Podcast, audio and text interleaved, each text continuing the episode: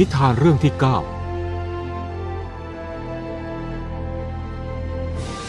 หน้าเมืองอุชยินี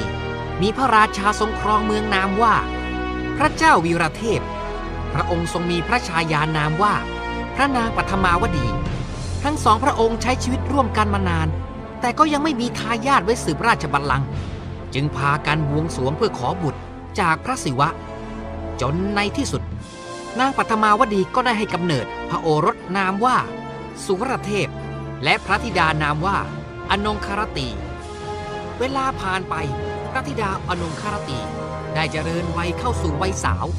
สมควรที่จะต้องมีคู่ครอง พระเจ้าวิรเทพผู้เป็นพระบิดา ได้สั่งให้ศิลปินเดินทางไปยังเมืองต่างๆ เพื่อทำการวาดภาพเจ้าชายแห่งเมืองนั้นๆ มาให้พระธิดาทรงเลือก แต่นางก็ไม่ถูกใจเจ้าชายคนใดแม้แต่คนเดียว พระเจ้าวิรเทพจึงกล่าวด้วยความกลุ้มใจแก่พระธิดาว่าพ่อจนปัญญาจริงๆ เห็นทีพ่อคงจะต้องเชิญเจ้าชายเนี่ยมาให้เจ้าเห็นตัวจริงเสียแล้วล่ะ เพคะ แต่ว่าลูกจะขอแต่งงานกับชายที่มีความรู้ด้านศิลปศาสตร์อย่างใดอย่างหนึ่งเท่านั้นเพคะ ดังนั้นพระเจ้าวิรเทพ จึงได้ประกาศหาบุรุษลักษณะดังกล่าว ที่พระธิดาต้องการ เดินทางมาให้นางเลือกคู่ยังเมืองอุชยินี และแล้วก็มีชายหนุ่มสี่คน เดินทางมาจากแคว้นแดกขานชายคนที่หนึ่งนามว่า ปัญญพุตติกะ มีวันณะชั้นสูตรกล่าวอวดความสามารถของตนว่าข้าน่ะสามารถตัดเย็บเสื้อผ้าได้สวยงามถึงวันละห้าชุด ชุดที่หนึ่งข้าถวายให้แก่พระผู้เป็นเจ้า ชุดที่สองมอบให้แก่พราหมณ์ ชุดที่สามให้ตัวข้าใช้เอง ชุดที่สี่ข้ากะไว้ว่าจะให้แก่ภรรยาของข้า ซึ่งก็ควรจะเป็นเจ้าหญิง ชุดที่ห้าเพื่อขายนำเงินมาซื้อสุราแล้วก็อาหาร ข้านะมีความสามารถอย่างเนี้ย สมควรจะได้พระธิดามาเป็นภรรยาหรือไม่ ชายคนที่สองนามว่า ภาษาชยะ เป็นพ่อค้า ได้กล่าวอ้างความสามารถของตนว่าข้านะมีความสามารถในการสื่อสารกับนกและสัตว์ต่างๆ จงยกนางให้แก่ข้าเถอะ ชายคนที่สามเป็นกษัตริย์นามว่า ขัดขทรได้กล่าวถึงความสามารถของตนว่าข้าเป็นผู้ที่ได้รับการยกย่องว่าเป็นผู้ทรงพลัง ไม่มีใครอีกแล้ว ที่จะมีความสามารถด้านการใช้ดาบได้เท่ากับข้า ชายคนที่สี่เป็นพราหมณ์มีนามว่า ชีวทัตได้กล่าวอวดความสามารถของตนว่า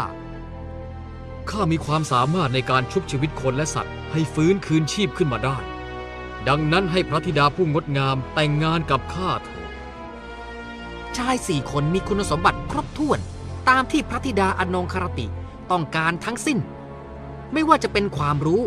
รูปโฉม และแต่งกายด้วยเสื้อผ้าอันงดงาม จึงเป็นที่หนักใจในการเลือกคู่ครั้งนี้ แล้วท่านหล่ะพระราชา หากเป็นท่านท่านจะเลือกใคร เจ้านี่มันช่างเจ้าเล่ห์นะพยายามหลอกล่อให้ข้าพูดหลายครั้งหลายหนแล้ว แต่คำถามของเจ้าคราวเนี่ย มันแสนโง่เขลายิ่งนักในเมื่อพระธิดาอยู่ในวันกษัตริย์ นางก็จะต้องเลือกคู่ครองที่อยู่ในวันณะเดียวกัน นั่นก็คือคัทธรเท่านั้น ขอพระทัยที่ตอบปัญหาของข้า เห็นทีพระองค์จะต้องตามข้ากลับมาอีกแววแววแววเจ้าเวตาลข้าไม่เข้าใจจริงๆ ว่าเจ้าหลอกล่อให้ข้าเดินกลับไปกลับมาทำไม แต่ยังไงก็ตามนะ ข้าต้องเอาชนะเจ้าให้ได้ กล่าวจบ เวตาลก็ปราดจากบ่าของพระเจ้าตรีวิกรมเสน หายไปในความมืด พระราชาจึงต้องเสด็จกลับไปยังต้นอโศก เพื่อนำตัวเวตาลกลับมาอีกครั้ง ความเหมาะสมเป็นปัจจัยสำคัญอย่างหนึ่งของชีวิตคู่ เพราะคนเราถูกเลี้ยงดูมาต่างกัน เติบโตมาในสังคมที่ต่างกัน และมีพื้นฐานชีวิตที่ต่างกัน จึงจำเป็นที่จะต้องได้รับการยอมรับซึ่งกันและกัน